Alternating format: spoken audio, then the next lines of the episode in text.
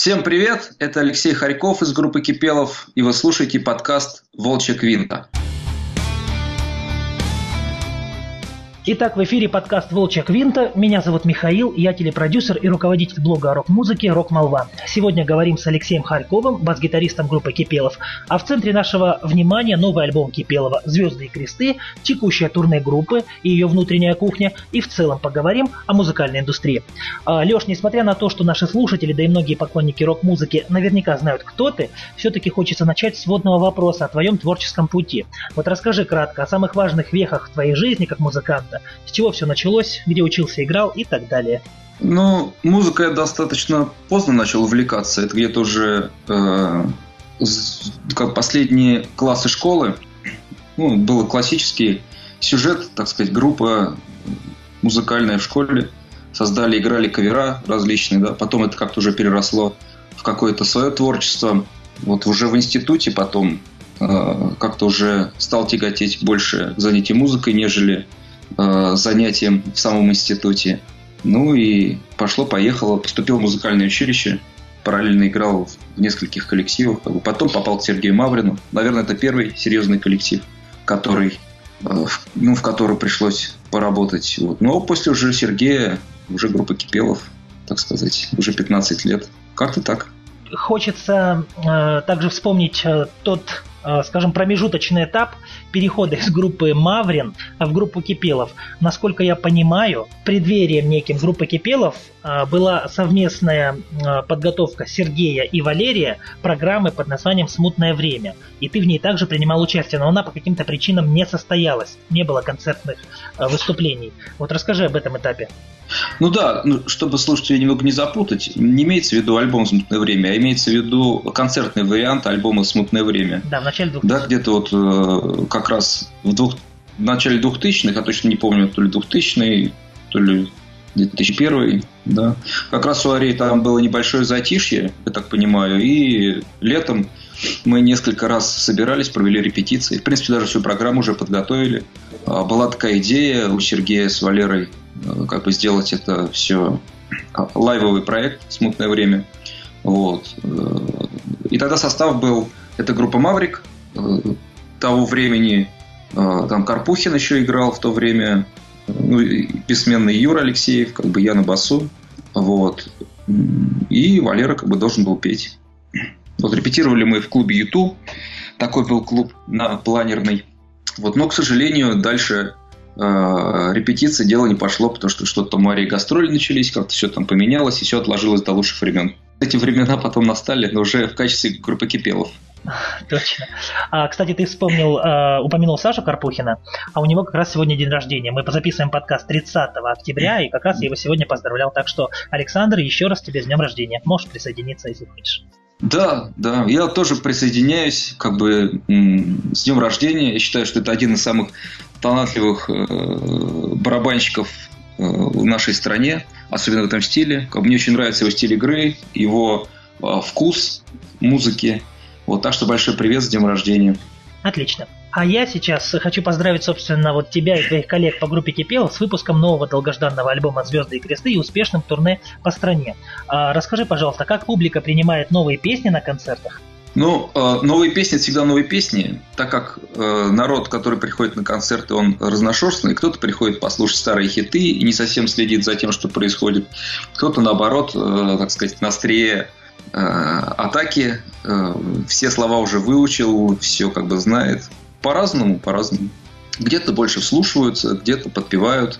А все равно должно пройти определенное время до того, как новые песни станут уже определенной классикой, когда народ уже привыкнет как бы к ним. Вот. В целом везде принимают отлично, везде у нас концерты проходят со шлагами. А, в общем-то, не жалуемся на прием публики. А общаешься ли ты с поклонниками после шоу? Вот какие отзывы об альбоме от них звучат после концерта? Ну, странно. Ну, после концерта обычно отзывы о концерте э, звучат, нежели об альбоме, да. Вот. Об альбоме в основном пишут, я смотрю, в интернете, наверное, обсуждают друг с другом.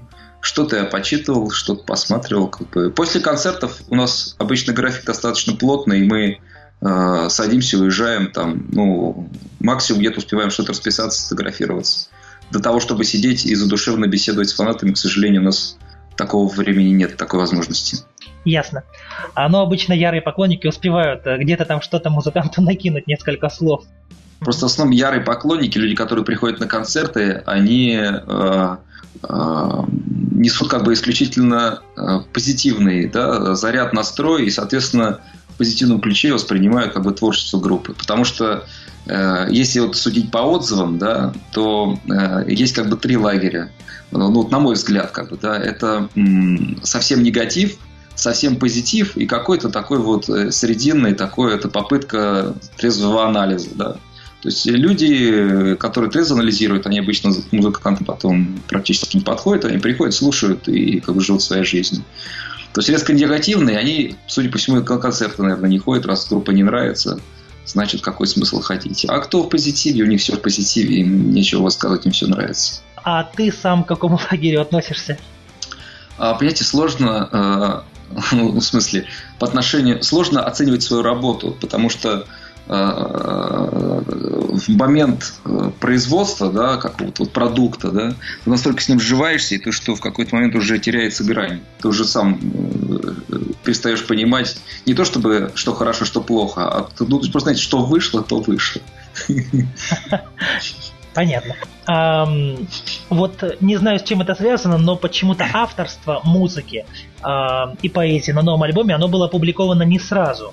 Может быть, это связано с тем, что, собственно, физические диски, собственно, вышли позже, чем интернет-презентация альбома. Но, как мы видим, на новом альбоме нет ни одной песни твоего авторства. А с чем это связано? Ну, я как бы начну сначала, да, вот э, по поводу, что позже было вывешено авторство, ну, ничего подобного, оно было практически в тот же день выложено, там уже и на Ютубе, э, по-моему, там сразу выложили. И должно было быть и в iTunes сразу же тоже выложено.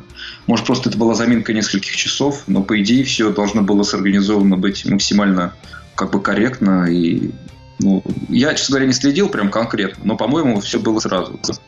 А, то, что это само собой разумеющееся. Так же, как список песен, список авторов. Вот по поводу авторства, да, а, ну, на этом альбоме наши гитаристы настолько себя активно проявили, что как бы, ну, как-то так, в общем все время был материал что-то делать, делать, делать. У меня было несколько задумок, но э, как-то так до них дело и не дошло. И я их доделать не успел. И, ну, как-то вся работа была поглощена над тем материалом, который есть. Вот, как-то так. Угу. Ну, возможно, в будущем, как бы, все-таки я приму участие, да, как и автор. А, ну то есть какие-то наработки, они лежат в столе пока, да? Или они уже воплощены в репетиционной комнате группы Кипелов? Нет, нет, нет, еще ничего не делали. Еще ничего не делали. Возможно, в будущем, да, этим займемся. Угу. Вот. Сейчас у нас пока тур, как бы, да, когда сядем писать, возможно, да, что-то еще сделаем. Вот насколько я помню, а, на первом альбоме Кипелова «Реки времен» ты написал две песни, ну или выступил с автором, по крайней мере. Это «Наваждение» и, собственно, «Реки времен». Правильно? Да, да, да, да. Наваждение одна, одна из моих любимых в творчестве Кипелова, поэтому я с разочарованием, э, собственно, взирал на эту картину. Спасибо. Ни, ни одной песни, да, пожалуйста. Э, ну, я как бы опять же да, добавлю чуть-чуть. Э, просто на тех альбомах как-то получалось то, что у нас э, с Валерием был определенный тандем. То есть, как бы, да, там я приносил идеи, он как бы их добавлял. И, ну, мне нравился этот стиль работы, и, ну, как так был продуктивным, на мой взгляд, да. Сейчас, когда сочиняли этот альбом, в основном ребят-гитаристы приносили как бы уже практически готовые песни, мы как там доделывали, да. Вот. А Валерий как бы не так участвовал сейчас вот в сочинении нового материала, как вот, например, мне бы хотелось. Да. Возможно, может быть, и э, ну, как бы это и повлияло еще на какие-то такие тоже моменты, которые, например, там фэны, э, так сказать, осуждают или критикуют. Угу. Я так понимаю, что ты э, помимо творческого аспекта внутри группы занимаешься какой-то административной частью. Сейчас этого касаться не будем, позже об этом поговорим. Но что касается непосредственно музыки, скажи, пожалуйста, хватает ли тебе творческой свободы в рамках группы Кипелов?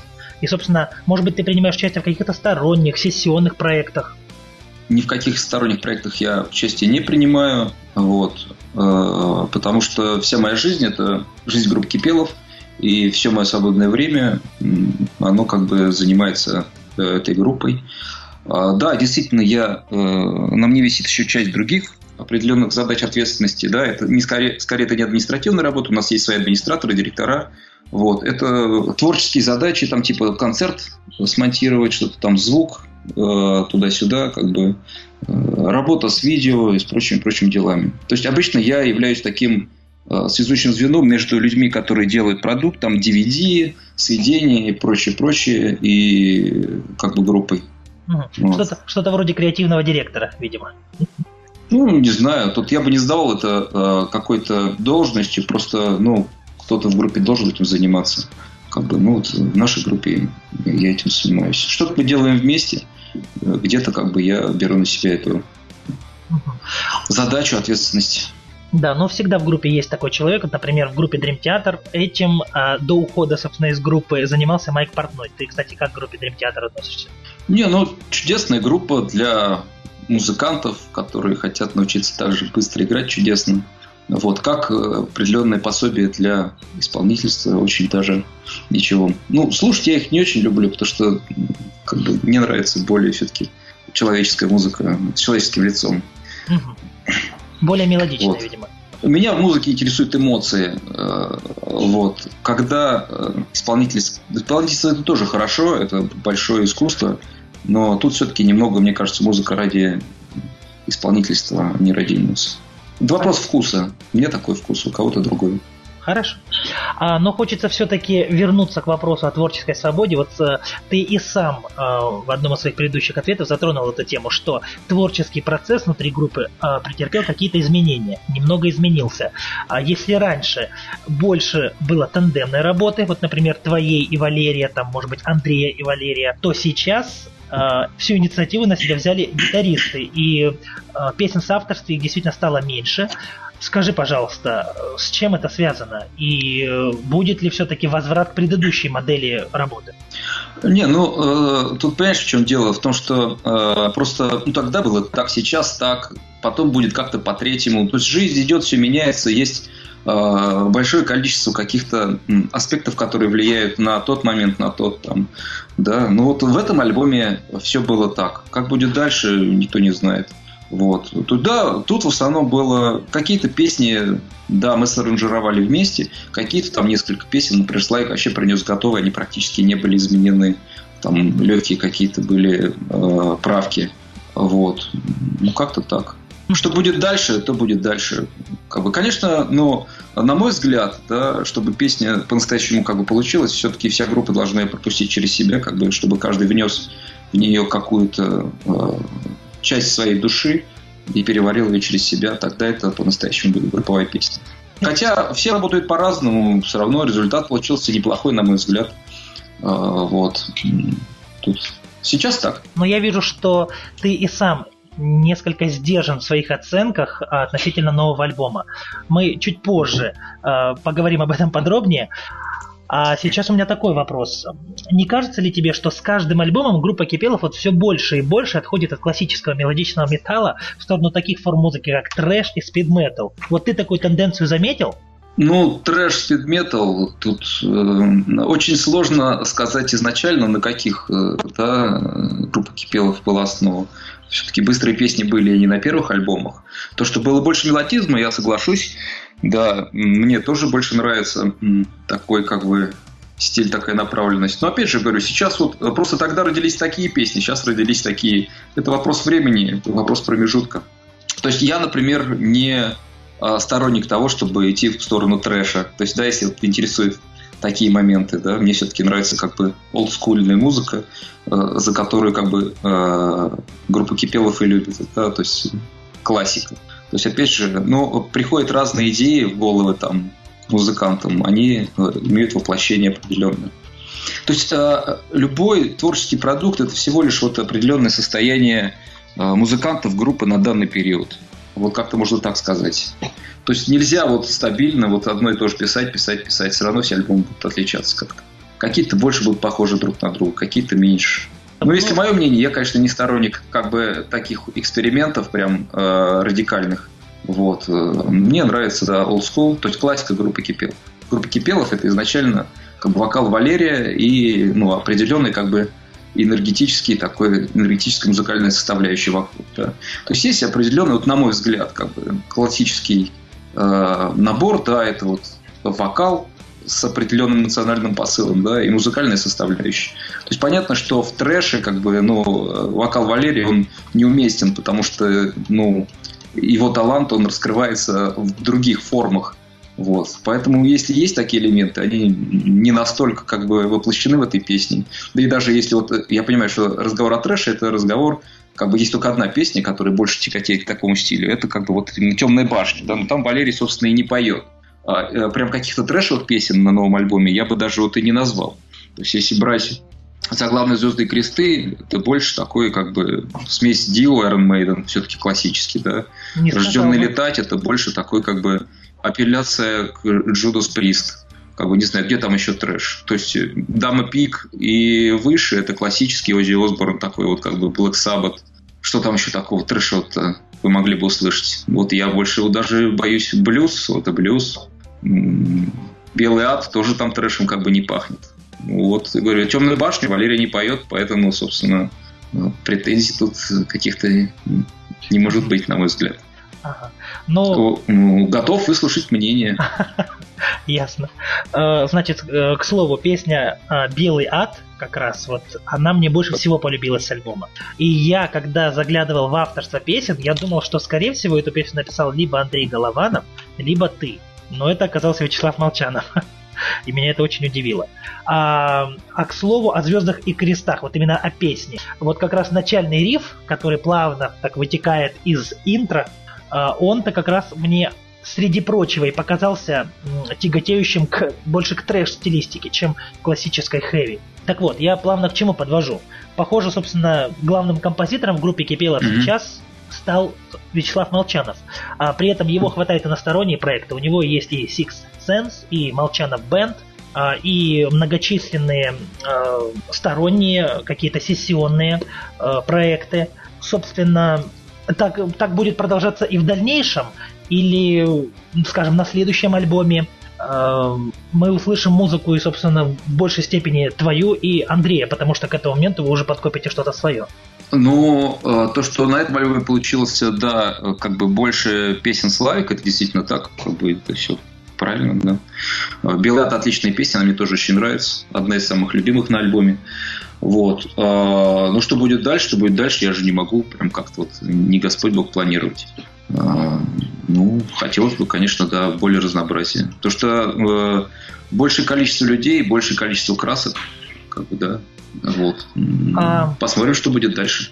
Дело в том, что вот на этом альбоме чувствуется влияние именно Славы Молчанова очень сильно.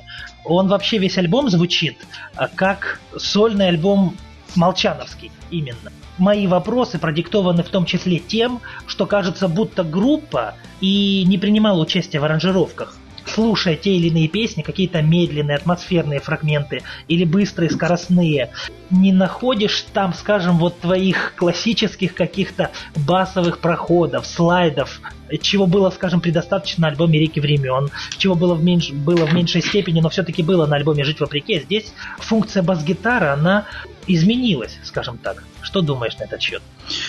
Ну, тут я с одной стороны соглашусь, с другой нет потому что, ну, э, во-первых, в этом альбоме, конечно, больше песен, которые диктуют такой достаточно э, консервативный, на мой взгляд, подход к бас-гитаре, да, то есть там те же вот э, рожденный летать, там, да, темная башня, там такие жесткие рифы, которые нужно просто вот, как бы выигрывать, и там нету места для определенной лирики, да.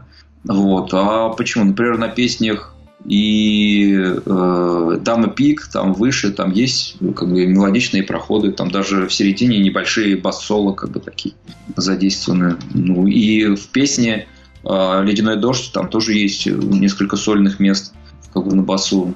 Ну, не знаю, насколько получилось вызвучить на сведении, но если слушаться на нормальной аппаратуре, то с этим все в порядке. Вот. Ну, как-то вот. Опять же, тут вопрос стилистики, вопрос песен. Какая-то фактура она подразумевает такой более сольный бас. Какие-то песни, наоборот, требуют к себе более такого вот э, сухого консервативного звучания. А, под консервативным звучанием ты что имеешь в виду? Э, монотонность или... Ну, я имею в виду не звучание, я имею в виду, да, да, то есть такая как бы сухость партии. Да. Например, странно там э, в песне вот «Темная башня» странно там будет какие-то э, еще на риф э, наигрывать сверху какие-то сольные вещи, потому что там нужна именно плотность, именно такой как бы как бы грув. Ну вот ты знаешь, я, среди прочего, тоже пишу музыку, и поэтому немножко разбираюсь в этой кухне. И понимаю, что если бы в группе было полноценное сотворчество, то в той или иной песне, неважно какая она, трэш, тяжелая, написана тем или иным музыкантом, всегда можно м, адаптировать те или иные места, даже, скажем, отдать определенный кусок для солирования бас-гитары, адаптировать тот или иной момент, изменить аранжировку для того, чтобы выразить э, как-то возросший технический уровень того или иного музыканта. Просто подчеркнуть, потому что активный бас это, на мой взгляд, э, творческий почерк э, группы Ария, ну и впоследствии группы Кипелов. Это было, например, ну и в альбоме «Реки времен», собственно, с твоего баса начиналась песня «На распутье». Э, первый сингл «Вавилон», там тоже была прекрасная мелодическая линия, сыгранная на бас-гитаре. И, по-моему, поклонники рады слышать эти фрагменты. На новом альбоме этого нет. Ну, то есть это для очень ведливых людей, конечно, но меня это расстраивает. Я думаю, не только меня. Не, ну опять же повторюсь, э, как бы, да, там, если касаемо сольных каких-то партий баса, там они есть. Может быть, э, они не прям такие сольные, что играет один бас. Но, говорю, в песнях Дама Пик, в песнях выше есть сольные, как бы, проходы. Может быть, они не такие, как бы, э, продолжительные, опять же, там, как бы, масло-масляные сольные, да, но тем не менее что-то там как бы оно играется. Если брать как бы именно классику группы Арии, то там сам стиль, сама фактура, как бы, да, оно подразумевает более активный бас. Там там гитары, они как бы... Э, то есть, ну, это больше такой как бы Iron Maiden, ну, в кавычках, как условно, да, то здесь действительно такой больше Джудас Прист у нас получился. Если, ну, так вот просто такими простыми аллегориями судить, все-таки это более такая динамичная музыка побыстрее. Вот. Тут уже как бы вот надо ритм соблюдать. Вот. Но опять же, тут, тут было так, стало так, тут как бы сложно судить. Опять же, э, все-таки мы пишем песни, а не э, ищем возможность там как-то выразить, что вот я научился там быстрее играть, еще что-то такое. То есть есть изначально песня, она диктует уже какой-то свой э, подход к ней. Вот. Из этого уже нарастает аранжировка. Кроме того, автор может попросить какие-то там э, использовать свои приемы, ну, какие-то он, например, вот задумал э, в этой песне. Как-то так. Понятно. А назови, пожалуйста, вот любимые песни с нового альбома у тебя какие? Белый ад, ты сказал. Что еще?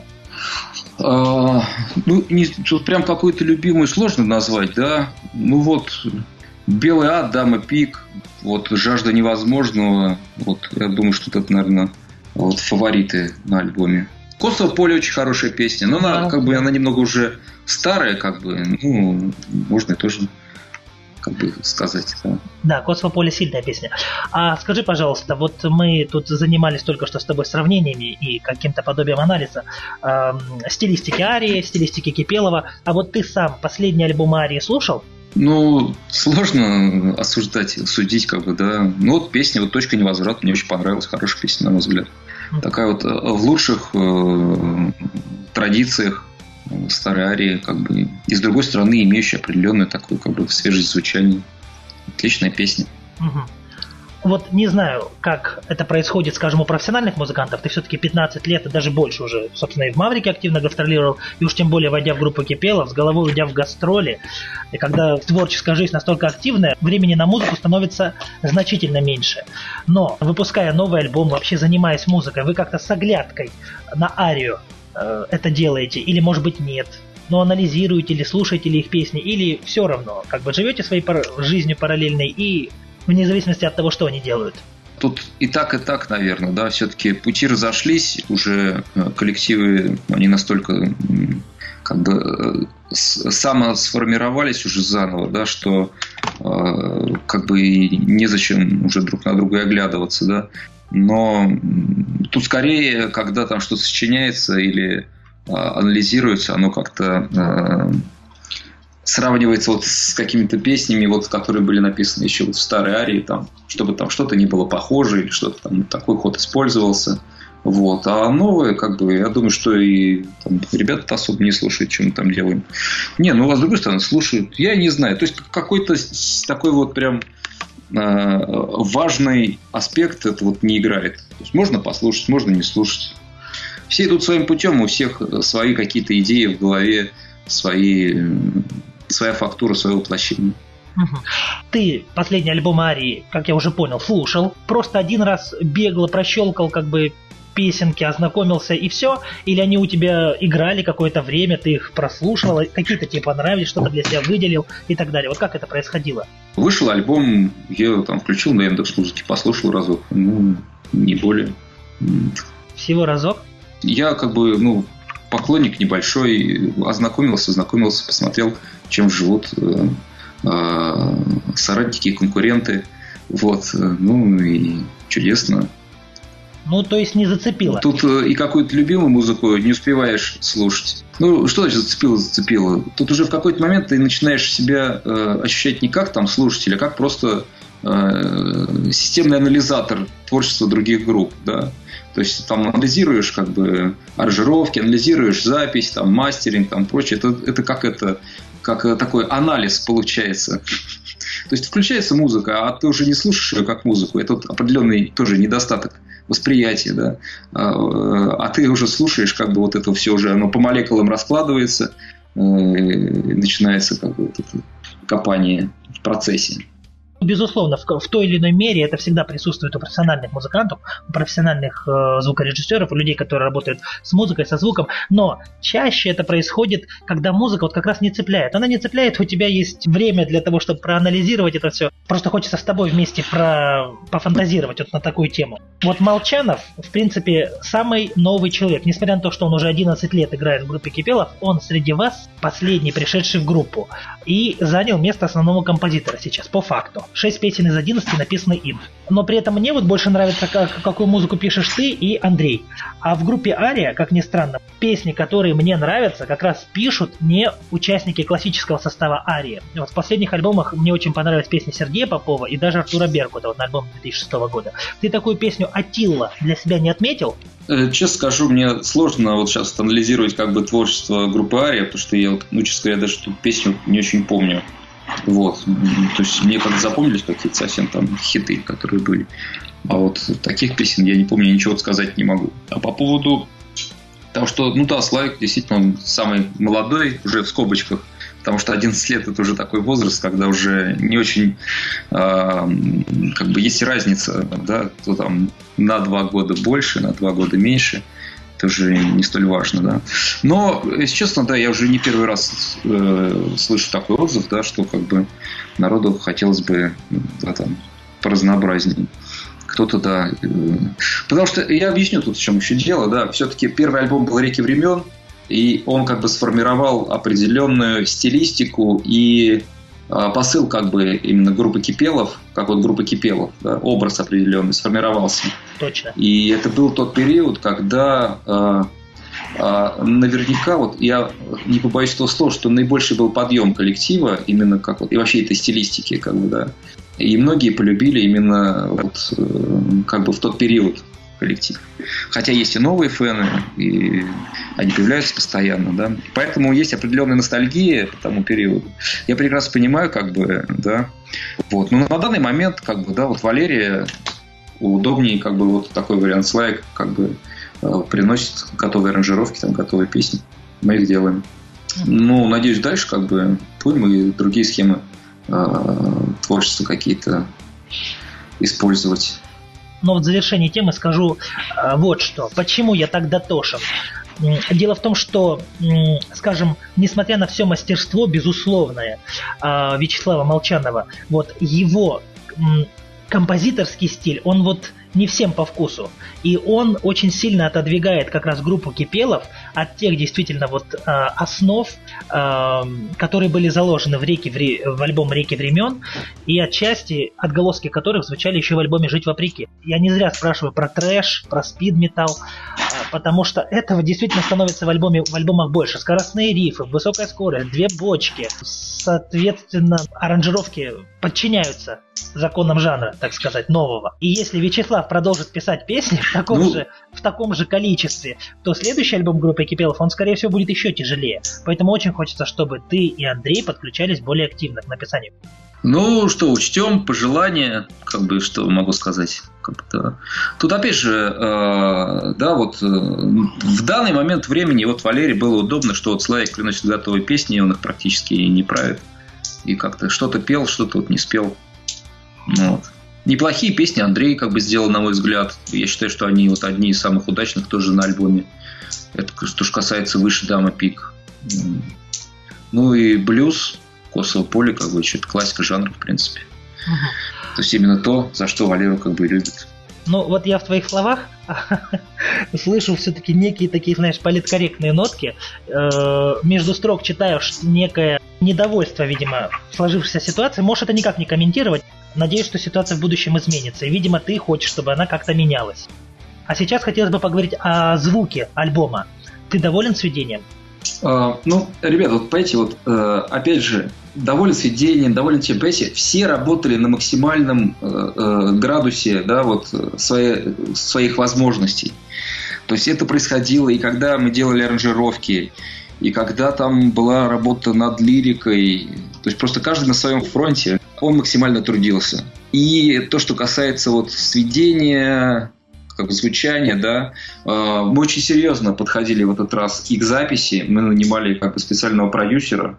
Майк Плотников, он одновременно с тем, что он как бы сводил альбом, да, он еще выступил как саунд-продюсер. Мы попросили его полностью у нас как бы проконсультировать по поводу записи, потому что до этого мы несколько раз сталкивались с тем, что исходники, которые мы записывали, были не совсем пригодны на профессиональных студиях, и возникали вопросы, что потом сказывалось на качестве, так сказать, э, материала, и желаемое не получалось достигнуть. Вот. В этот раз мы уже решили, что вот надо уже сделать все вот по максимуму. Да, возможности поехать за рубеж и сидеть вплотную как бы у нас не было по ряду причин. Вот. Поэтому в условиях нахождения в нашей стране и работы удаленно с продюсером мы постарались сделать максимально. Э, из того, что можно было сделать, на мой взгляд, мы сделали просто вот максимально, что вот э, можно. Да? На мой взгляд, это определенный шаг группы в, вперед в звучании, на мой взгляд. Так еще, на мой взгляд, группа не звучала. Удалось достигнуть и определенной плотности, и глубины детализации. Вот. И вокал, на мой взгляд, еще ни разу так мы не записывали. А, то есть можно э, как бы критиковать, насколько там чувственно спел Валера на записи, потому что я знаю, что все время его критикуют за то, что на концертах он поет более душевно, но он человек просто такого склада, что ему сложно те эмоции на записи выдавать те, которые выдают на концертах. Если обсуждать э, как бы техническую сторону вопроса, то, на мой взгляд, это большой шаг вперед для нашего коллектива. Ты упомянул, что у группы не было возможности уехать записываться э, за рубеж. А не было такой возможности по финансовым причинам? Понятно, что и финансы, они, так сказать, не бесконечные. Потому что, к сожалению, вот эта вся история Э, записи, сведения и выпускания альбомов, это лежит на совести каждого, что называется. Потому что это э, только затратная часть, но никак не доходная. Э, потому что даже свести ноль в ноль получается очень тяжело даже для группы такого масштаба, как группа Кипелов. Да? То есть вообще целесообразность выпуска альбома, запись, сведение, ну, то есть ее, в принципе, целесообразности вообще нету проще играть песни на концертах, как да, и выпускать концертники, нежели записывать этот альбом, потому что это только затратная часть, и диски, ну, если кто-то и покупает, то э, это какие-то совершенно такие просто смешные тиражи, и то, что продается в интернете, это, конечно, стало приносить какие-то деньги, но это все равно несоизмеримо мало с теми тратами, которые, например, мы тратим на запись, сведение, мастеринг. Если еще ехать за рубеж, то тогда э, просто мы совсем будем уходить уже в большой-большой минус, и это будет совсем нерентабельно. Угу. То есть есть определенный компромисс. Майк Плотников он выступил и в роли саунд-продюсера. А в чем заключалась да. его функция? Мы все писали на студии Мосфильм, но, как обычно, у нас в стране, я не хочу как бы никого ругать, ничего, да, есть вся та же самая аппаратура, которая есть за рубежом, но, к сожалению, не все умеют ей пользоваться так, как следует, да. А, так как Майк человек опытный и уже много лет работает с достаточно известными коллективами, ну, наверное, первого эшелона, да, мы, имея большой опыт записи, мы просто попросили э, выбрать те микрофоны, которые нужно поставить, помочь их э, расставить так, как правильно, да, э, ну, как бы правильный тракт записи выстроить, чтобы получить максимальное качество. У нас появился третий гость виртуальной студии, потому что кто-то там на заднем фоне так звонко, задорно балаболит. Видимо, твой ребенок. А, ну, плачет, наверное, да. Ага. Наверное, спать жена укладывает. Он в соседней комнате. Про роль саунд-продюсера понятно. А, насколько я понимаю, ты и сам занимаешься звукорежиссурой. Вот скажи, пожалуйста, у тебя это на грани с хобби или ты занимаешься звуком профессионально? Ну, не то чтобы я занимаюсь звукорежиссурой, просто когда возникают какие-то м, проекты, которые нужно сделать там быстро, еще что-то такое там. Например, там вот программу Соль. То есть обычно я просто сижу со специалистом, который это делает, и просто говорю, как бы хотелось группе, скорее так. То есть это ну, определенная наверное, саунд-продюсирование, можно так сказать. Или как или исполнительное продюсирование. А, то есть я просто слежу за тем концептом, который хочется соблюсти от стороннего человека, который привлечен к работе над каким-то материалом коллектива. Будь то это звук или видео, или какой-то там дизайн, оформление, еще что-то такое. То есть обычно все эти вещи, они как бы ну, курируются мной. То есть, например, вот концерт Крокус, да, вот, который был десятилетие, я вот лично сидел все время с э, э, человеком, который монтировал, можно сказать, э, ну, где-то говорил, как надо здесь, здесь что исправить, там и прочее, прочее. То есть, в принципе, это все пропущено через меня, через мои руки. Ну, ты сейчас уже говоришь вот. о видеомонтаже. А видеомонтаж, да, по звуку тоже там, например, вот программа «Соль». Мы вместе с Ванькой Михайловым сидели и вместе как бы его сводили. Угу. Вот. А... Ну, какие-то еще есть там вещи. Идем дальше. Вот ты отметил, что гордишься тем, как записан вокал на новом альбоме. Тем не менее, в интернете звучат э, такие робкие возгласы о том, что вот как раз вокал Валерия, может быть, опять же, в плане эмоциональности, звучит не очень убедительно или менее убедительно, чем ранее. Заметили ли вы внутри группы это? И не было ли мыслей пригласить вокального продюсера, может быть, в будущем? А, ну, э, во-первых, я не сказал, что прямо горжусь, да, я сказал, что так вокал мы еще не записывали, да, таким качеством. Опять же, я имел в виду, подчеркну, техническую сторону вопроса, да. Вопрос эмоциональности, он как бы открытый, да. Валерий насколько бог хорошо, настолько спел. А, вокальные продюсеры, да, а, есть ли они у нас, вот в чем вопрос, это первое. А во-вторых, что э, Валерий – это человек э, с очень тонко организованной э, психоэмоциональным как состоянием, и ему вообще сложно с чужими людьми находиться в таком месте, как студия, да, поэтому он привык к определенной схеме, определенным людям, которые рядом с ним находятся, вот, и уж старается как бы петь как может на данный момент в плане эмоций. Угу. К голосу Кипелова есть еще такой вопрос. А, я задавал этот же вопрос Славе Молчанову, и он тогда со мной согласился. Отчасти. Но мы тогда говорили еще в преддверии выхода альбома а, «Звезды и кресты», еще даже название не было анонсировано. Мы а, говорили тогда об альбоме «Жить вопреки». А интервью я с ним записывал в декабре 2016 года, то есть практически год назад.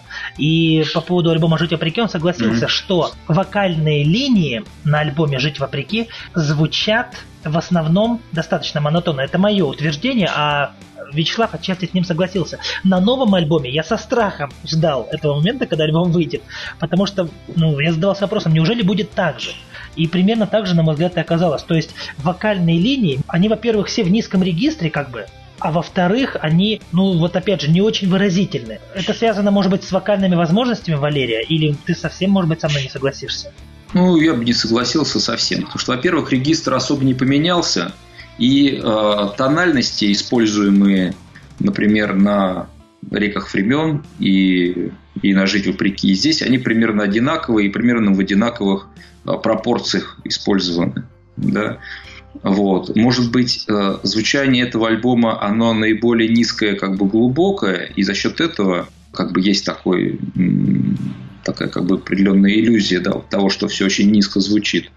Вот. По поводу монотонности, ну, опять же, э, есть песни, э, которые как бы ну, сами себе подразумевают такой как бы вокал, да. Но если брать, например, э, Косово поле, Ледяной дождь, Жажду невозможного, я бы не сказал, что там прям отсутствует какой-то мелодизм и монотонное звучание. Тут, тут я бы не согласился совсем. Угу. Но я не говорю про весь альбом. Отдельные места действительно звучат очень выразительно. А отдельные очень монотонно. Вот я, опять же, не могу конкретные места привести сейчас, потому что весь альбом воспринимается в целом, и я его еще, ну, скажем так, не заслушал до дыр. Ну, вот я просто выразил свою точку зрения и понял, что ты с ней не согласен. Михаил, я просто добавлю то, что э, во многих твоих вопросах uh и э, мнениях, да, как и э, я это тоже иногда вижу, читаю, что просто скользит ностальгия по э, как бы вот рекам времен, группе Ария и прочему, прочему, да, за что как бы мы Валерия любили. Я тут где-то и соглашусь, где-то и не соглашусь. То есть это вопрос всего лишь э, говорю, тогда было так, сейчас так. То есть найдутся люди, которым это будет более близко. Тебе было близко то, что э, было тогда. То есть это, ну, это уже индивидуальное восприятие в какой-то степени. Это же все-таки творчество. На каждое творчество находится свой слушатель. А, это безусловно. И мы, конечно, можем, так сказать, очень статично на это просто смотреть созерцательно, а можем попробовать проанализировать мы имеем факт, что в реке времен звучат так, жить вопреки так, а, а звезды и кресты так. Но мы же также имеем и ряд объективных а, фактов, почему это произошло.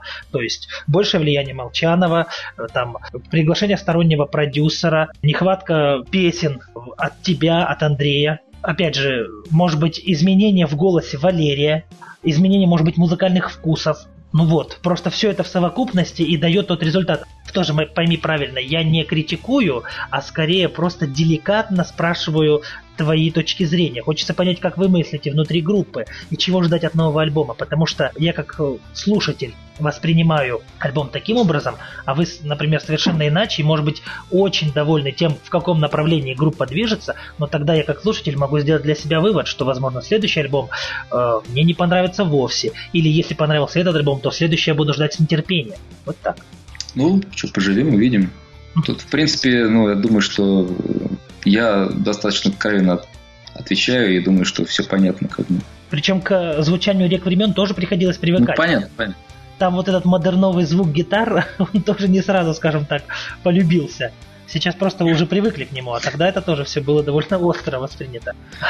да, вот. более... Если касаемо рек времен, да, то э, вообще каждый альбом, он проходит э, определенный, да, от неприятия до э, уже становления классикой, определенный путь. Я вообще заметил, то, что сначала все воспринимается в штыки, потом народ с этим как бы уже сроднился, стерпелся, и потом это уже э, выдается как за определенный талон. Да, вот как, например, было с песней «Непокоренный». Когда вышла песня «Непокоренный», там ее пнул каждый просто что все это не то, это похоже на то, это то, повторяю туда-сюда, да. Но когда я, я начал читать отзывы а, вот, о альбоме, который вышел, да, то пишут, вот могли же писать вот непокоренные там, вот э, и просто становится реально смешно, что да, одни и те же люди там, вероятно, сначала как бы пишут одно, потом другое. Давай тогда немножечко, ну, вопрос уже заканчивается, мы постепенно приближаемся к завершению, собственно, и по времени уже. Валерий привносит народные нотки в музыку группы. А будут ли эти тенденции развиваться и дальше? И как ты на, на них смотришь? А, ну, я думаю, что определенный пик увлечения народным творчеством он прошел. Во что будет выливаться дальше, ну, я не знаю, каких-то там специальных проектов нет. Может быть, когда-нибудь сделаем вообще отдельную программу исключительно из народных песен. Вот. Вообще увлечение все началось э, Валеры народную песню, ну, все время их любил, да, но вот привносить их как бы вот именно в звучание группы, да, это случилось после моей свадьбы, где был народный коллектив, вот, с которым мы потом позже в Горбушке, по-моему, 2010 год, совместно исполнили несколько песен. Там, «Не для меня», «Ой, то не вечер», Люба, братцы Любы. Ну, я думаю, что в интернете где-то есть еще эта запись. Это было сделано первый раз, да. После чего, как бы, вот у Валеры пошел такой вот определенный запал. Вот. И даже вот на DVD, э, посвященном десятилетию в Крокусе, да, мы даже исполнили «Ой, то не вечер» всей группы и включили это э, как бы в этот номерной DVD. Вот сейчас, ну, как бы мы исполняем там Люб, братцы Люба в попури там и прочее, прочее. Но это больше как определенная такая дань.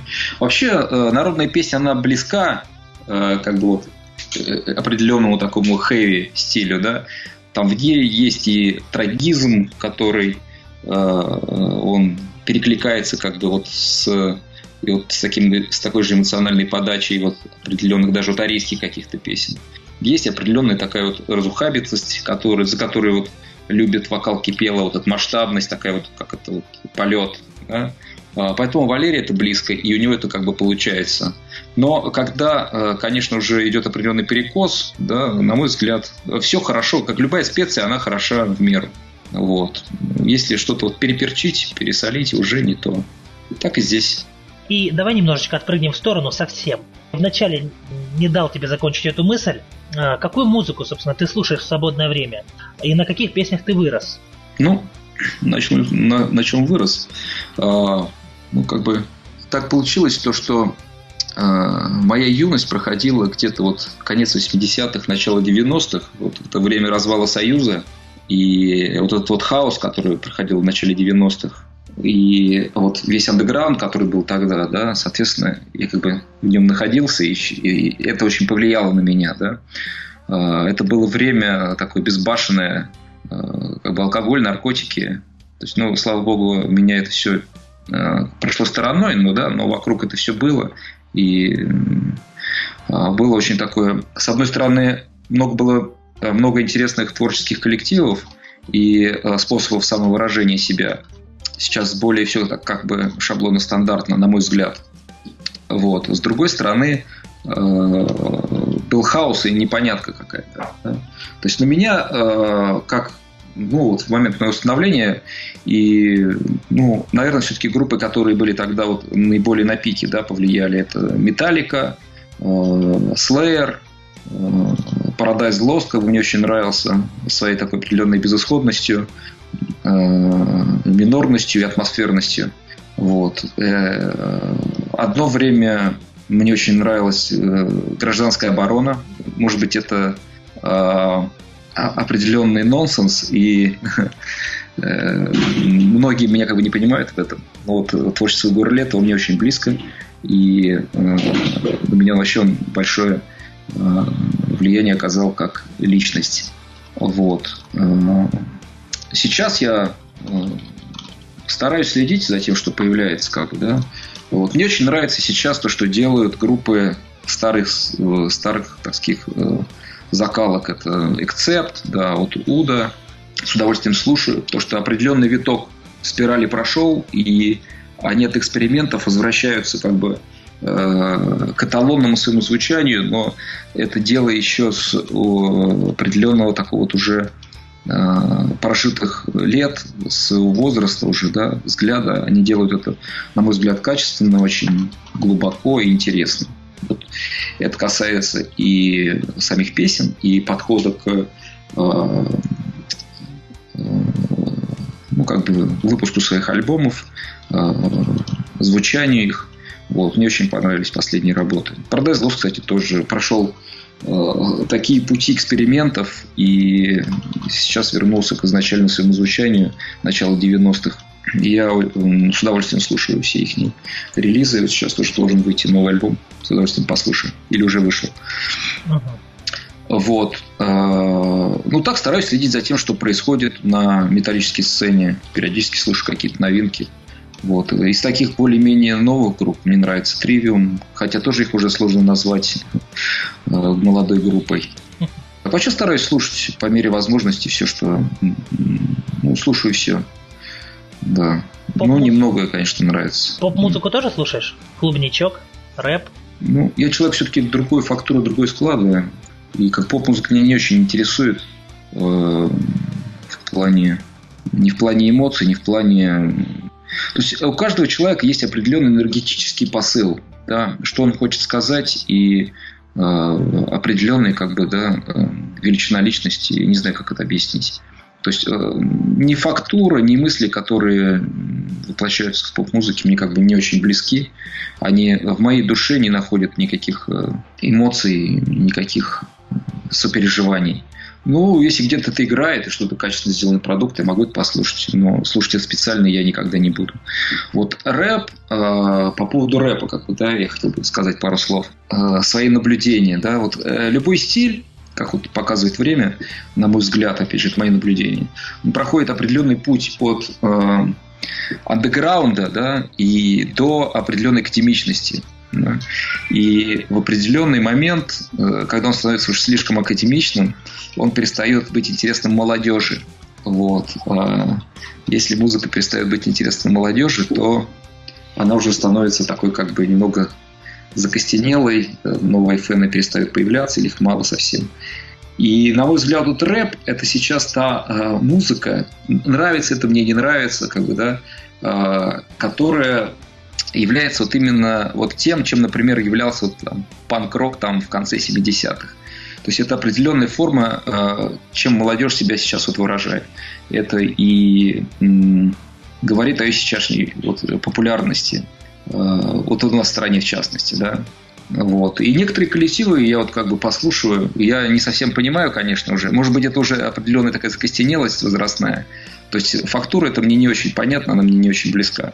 Но местами очень интересные идеи, очень интересные тексты. Э, в общем-то, есть над чем задуматься, есть что посмотреть. То есть это обращаешь внимание на тексты, так сказать, выискивая поэтов. Но это шутка. Нет, нет, нет. Э, тут э, это, это разные стилистики, и э, тут это ну, сложно. То есть, даже если там есть нормальные поэты, они трудятся в своей фактуре, это, это не другое. Ты меня немного неправильно понял. А, Я имею в виду как явление, как определенное социальное явление, которое э, имеет отклик у молодежи наших дней, но никак не э, возможность там, к сотрудничеству еще к чему-то. У нас э, своя фактура, свое воплощение, у них своя. То есть мешать это, наверное, было бы не очень правильно. С моей стороны это была просто попытка пошутить. так сказать, погибшая острота. Неоцененная. Парочка вопросов еще. Давай тогда попробуем кратко на них ответить, буквально вот за пару минут.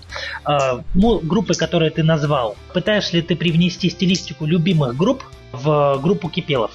Опять же, да, э, тут сложно. Все равно то, что на тебя влияет, оно э, в определенной степени создает э, как-то определенную базу для самовыражения. И это всплывает, если не явно, то как-то подсознательно.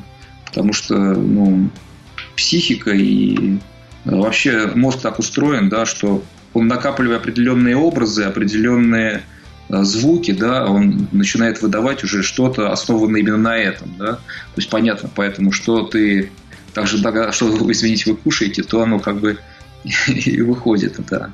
Тут тоже можно так сказать, что, естественно, как бы что-то на что-то влияет. Понятно, вот. понятно. Э, делать это сознательно я как бы никогда не делал, вот. Но, возможно, что-то было чем-то там навеяно. То есть ну, например, вот та же песня «Наваждение», я помню, что я в тот момент очень плотно слушал Аморфис, вот, и почему-то вот этот вот вступительный вот пада да да проигрыш, он был навеян как-то вот после прослушивания какого-то там из альбомов, вот, как-то так было.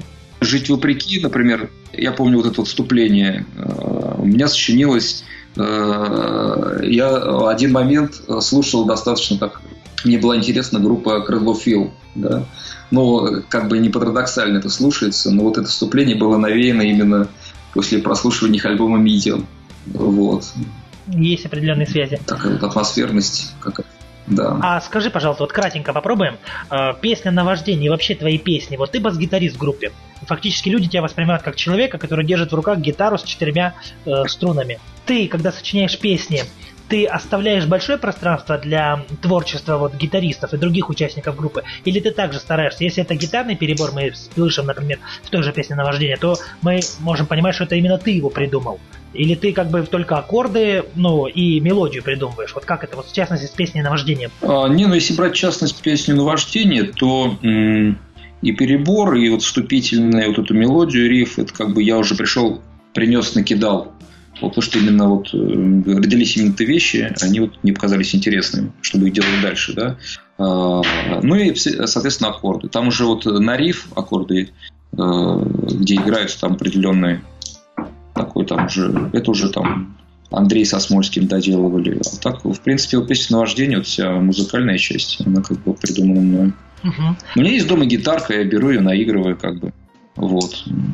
Это понятно. А скажи, пожалуйста, как бывший участник группы Маврин, а следишь ли ты за ее развитием и принимаешь ли участие в ее жизни? Ну, первое время, да, я следил, слушал, что э, как бы Сергей делал, да. Ну и, в принципе, последний вот номерной альбом я тоже как-то ехал, послушал в машине, очень даже мне понравился. Вот. Э, по поводу принимаю, ну вот когда Сергей зовет, с удовольствием Э, так сказать, принимаю участие в концертах. Последний раз, по-моему, было два года назад. Вышел пару песен, сыграл. Угу. Вот. А... Да, вообще с Сергеем у нас достаточно теплые отношения. Это и период моего становления, и э, в группе Кипелов как бы мы с ним очень, э, так сказать, плотно общались, и у него был определенный там период жизни, у меня. То есть, ну, достаточно близкий человек одно время был. Скажи, пожалуйста, перед приходом в группу Кипелов э, Молчанова, пытались ли вы вернуть в группу Маврина Терентьева? Ну и кого еще прослушивали, если это не секрет? А, не, ну просто Сергей и Сергей, они так э, как бы ушли, что ну, возвращать их как бы было странно. То есть они как бы э, четко выразили свою позицию, и то есть там разговор об этом даже быть не могло. Вот. Э, каждый жил уже полноценно своей жизнью, и ну, как бы, расставание, если оно и не произошло на там каком-то резко негативном ключе, ну, отношения назвать как бы полюбовными тоже э, даже с натяжкой вряд ли на тот момент можно было. Э, мы прослушали, да, достаточно большое количество гитаристов, скажу. А фамилии можно услышать? Ну, на тот момент э, просто э, я бы не сказал, что прям так хорошо все было. Это скорее были э, либо какие-то молодые люди, которые, вот я даже думаю, не имена вам ничего не дадут, да, либо были какие-то переговоры с людьми старой гвардии, да, которые просто ничем не увенчались, потому что люди уже жили, опять же, каким-то своим миром, своими влечениями и были как бы уже не не в струе, что называется, да. Вот. Ну, единственное, что сказать, то, что вот на следующий день после Славы Молчанова должен был прослушиваться Андрей Смирнов, но, к сожалению, у него такой возможности или, к счастью, не, э, не осталось, потому что, послушав Славик, как бы решили взять его уже в группу и никого больше не искать. Вот. Он, он на тот момент очень расстроился, но я думаю, что сейчас, э, наоборот, у него жизнь так сложилась, что я думаю, что он отлично себя чувствует и э, вполне счастлив. А, в заключение вопрос такой. А почему так долго записывался альбом «Жить вопреки» и когда ждать новый альбом? А, ну, я бы не сказал, что альбом «Жить вопреки» долго записывался. У нас скорее они долго сочиняются, вот, нежели записываются а записывается скорее долго вокал. И по причине того, что э, лирика к песням, она делается не так быстро, как хотелось бы. По ряду причин, не хотелось бы мне сейчас здесь опять смусоливать, оставим, так сказать, это э, на разговоры непосредственно с участниками этого процесса. Монополии, да, не будем трогать. Вот. А инструментал мы достаточно быстро все пишем. Вот. Я бы не сказал, что это долго что-то там занимает. Запись барабанов, гитар, баса месяц-два, если не торопиться, вполне. Например, вот сейчас э, альбом «Звезды и кресты» мы барабаны сели записывать где-то в декабре 2016 года. К, по-моему, к концу января уже все партии и баса, и гитар были записаны. Все остальное время мы писали вокал по мере поступления текстов. Садились в студию и записывали по песне, по две. А вот ты затронул тему текстов. Эм, Маргарита Анатольевна это, безусловно, один из важных элементов стилистики группы. Но скажи, открыта ли группа для сторонних предложений. Вот нас будут слышать молодые поэты, слушать нас будут молодые поэты, опытные поэты. Есть ли для них какая-то возможность, шанс, необходимость прислать вам тексты, например, свои на пробу, на э, просто почитать? Понимаете, что я сейчас скажу, там, присылайте, да, мне завалит э, текстами, которые просто даже там физически не смогу почитать. За много лет работы периодически мы пробовали работать с кем-то другим. А, ни одного положительного результата, который ну, а, мог бы быть да, от сотрудничества с кем-то, не было достигнуто. Да. Есть определенная формула так называемого успеха. Да. Это голос Валеры, лирика Маргариты и определенная как бы музыкальная составляющая, да, которой, на мой взгляд, и надо придерживаться этой формулы. Понятно. Если есть какие-то молодые талантливые, это отлично, но я, честно говоря, пока не встречал таких, особенно людей, способных написать э, текст на э, так называемую рыбу. Да? Есть талантливые э, поэты, которые, ну вот, они как вот там ну, не душа поет, так они пишут. Но когда они попадают в определенные рамки, то есть рамки как бы э, ритма, рамки как бы эмоций, да, то они начинают теряться как бы и получается определенная несуразица. Вот Маргарита Анатольевна, э, снимая шляпу, она как бы способна э, вот именно в рамках музыки найти, так сказать, эту вот правильную медитацию и выдать определенную вот свою фирменную э, строчку, которая вот будет цеплять по-настоящему. Uh-huh. Особенно исполненная, э, так сказать, волшебным голосом Валерия. За что, собственно, все и любят этот тандем. Uh-huh. Кратко, прямо попробую очень кратко ответить. А, как тебе, собственно, вокалист, нынешний вокалист Ари, который, ну, фактически он пришел на замену Валерию и Артуру? С одной стороны, мне очень понравилось то, что э, вокал Михаила достаточно э, свежо звучит, в традициях вот старой арии, которую все любят, то есть, да, там 80-х годов. Э, вот. Это у нее есть и техничность, и такая вот свежесть, я опять же повторюсь, и это как бы подкупает. Но с другой стороны, лично мне вот не хватает немного э, глубины исполнения, может быть, какой-то матерости. Но это, наверное, просто должно пройти какое-то время, чтобы он получил и какой-то жизненный опыт, и он сценический, да. Так в целом, мне кажется, достаточно э, удачный вокалист для группы. А вокалист, безусловно, удачный. Мне, к сожалению, не хватает драматизма и не хватает вот по сравнению с Валерием э, звуковедения, вот диапазона, много чего не хватает. Вот звуковедение очень важно, гибкости голоса не хватает. Голос более такой прямой, не, не хватает в него мелизмов, чего-то еще того, что даже в тех же песнях, вот скажем, «Штиль», э, все мелизмы пропали просто из песен. Но Михаил вырос вот действительно от альбома «Феникс» и на альбоме «Через все времена» просто на голову. Э, Все-таки возвращаясь к новому альбому, к к альбому, который может появиться после альбома «Звезды и кресты». Начата ли работа над этим альбомом и если, или когда она начнется? Я понимаю, что у вас турне. А, ну, я затрудняюсь сказать, понимаете, э, еще месяц небольшим прошел с момента цифрового релиза и, наверное, всего лишь недели полторы с момента физического выхода физического носителя альбома, да, и сейчас как бы группа занята э, гастролями, турами и прочими, прочими, прочими вещами, и ну, на данный момент никаких как бы даже мыслей о том, что когда будет новый альбом, даже нету. Потому что сейчас есть определенное количество планов э, и работы, которые мы должны выполнить, прежде чем уже задуматься о будущем. А озвучь вот. кратко. Я как... думаю, что в какой-то момент мы просто сядем. Озвучь да. кратко, какие это планы вот на ближайший там год, полтора, сколько у вас есть, и когда ориентировочно ждать новый альбом? Через год, два, три, не через шесть ведь? Я могу сказать о том, что планируется. Да. Это непосредственно, если зайдете на там, сайт wikipelov.ru или на наши паблики, да, то там достаточно плотный график э, концертов.